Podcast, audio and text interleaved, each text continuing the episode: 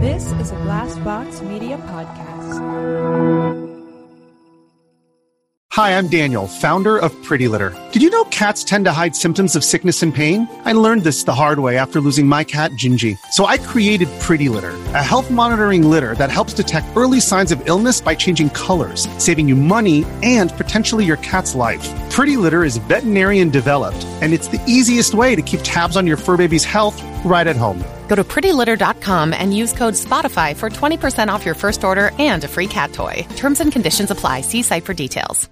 For the past 20 years, I've been working in the apparel industry, sourcing, buying, and printing t shirts for my clients. The one brand I return to every time is Bella Canvas. They cover all the bases style, sustainability, color selection, and wearability. These really are the softest shirts available. The best news is they cut their fabric in Los Angeles. And for any of us that know the apparel industry, we know what a big deal this is. Whether you're looking for t shirts, sweatshirts, joggers, tanks, or long sleeves, Bella Canvas really does have you covered. The best news is that Bella Canvas now has a retail line available at shop.bellacanvas.com, where you can find more information about this amazing company and discover online exclusives. Use the code DBI2021 at checkout to receive 20% off your first order. Limit one per customer. Bella Canvas really did fuel the t shirt movement. Be different.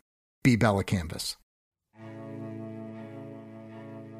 My name is Kevin McCracken. I'm the co founder of a social enterprise that hires formerly incarcerated individuals in San Francisco. Working in social enterprise for 20 years and being a 22 year clean heroin addict, I've seen firsthand the devastation of the system of mass incarceration. It specifically affects marginalized communities, more specifically, communities of color. It was really traumatic. David Luis Suave Gonzalez. It was a situation where you put children to do things that they probably don't want to do to protect themselves. Suave is a former juvenile lifer, now out on lifetime parole in the state of Pennsylvania. Suave was 17 years old when he was convicted. Once you end up in that type of institution, you are thrown with people that are certified killers, rapers. Here you are, a 15, 16 year old kid walking the same grounds and got to breathe the same air, behave the same way, which most of the time is violence. The United States is the only country in the world that permits youth to be sentenced to life without parole. Sentencing children to die in prison is condemned by international law.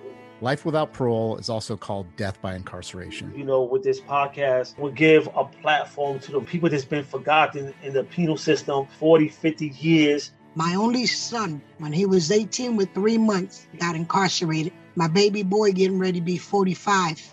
He's been incarcerated 27 years. The trauma is systemic. It's a system that is viciously targeted at harming people. Each week, we will share stories intended to shed light on institutions that harm marginalized communities, specifically communities of color. If I want to travel, I got to ask for permission. Yes. If I want to buy a new home in Philadelphia, I got to ask for permission. If my parole officer feels like you get paid more than me, I don't want you working that job, then you don't work that job. We will interview individuals currently incarcerated. This call is subject to recording and monitoring. I am all evidence based. It's all about what is taking place, what has happened, what is the results, and what are you doing. There's been a false narrative by people who don't want to be held accountable. Those who have returned from incarceration. Hello, my name is Robert Salim Holbrook. I'm the executive director of the Abolitionist Law Center.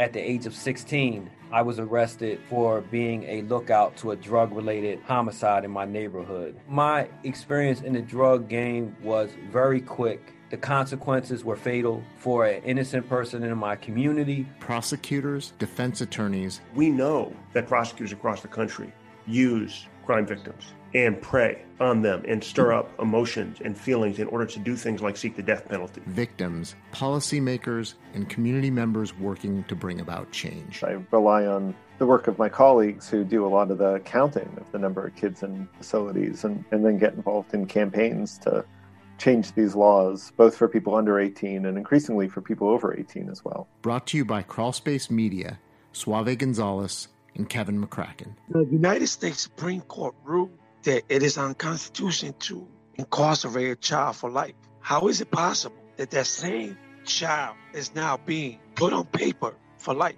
I think you make a really valid point, which is if, if we recognize that children are children, when we punish children for committing crimes, that we actually do it through a framework that's called the best interest of the child. This is why I fight so hard. But I tell you, My son never had a chance from the door. My baby needs me because nobody's going to fight for him the way I'm going to fight for him. There are victims involved in some of these cases. We're here to give them a voice. This is it death by incarceration. Coming in summer 2021, wherever you get your podcasts.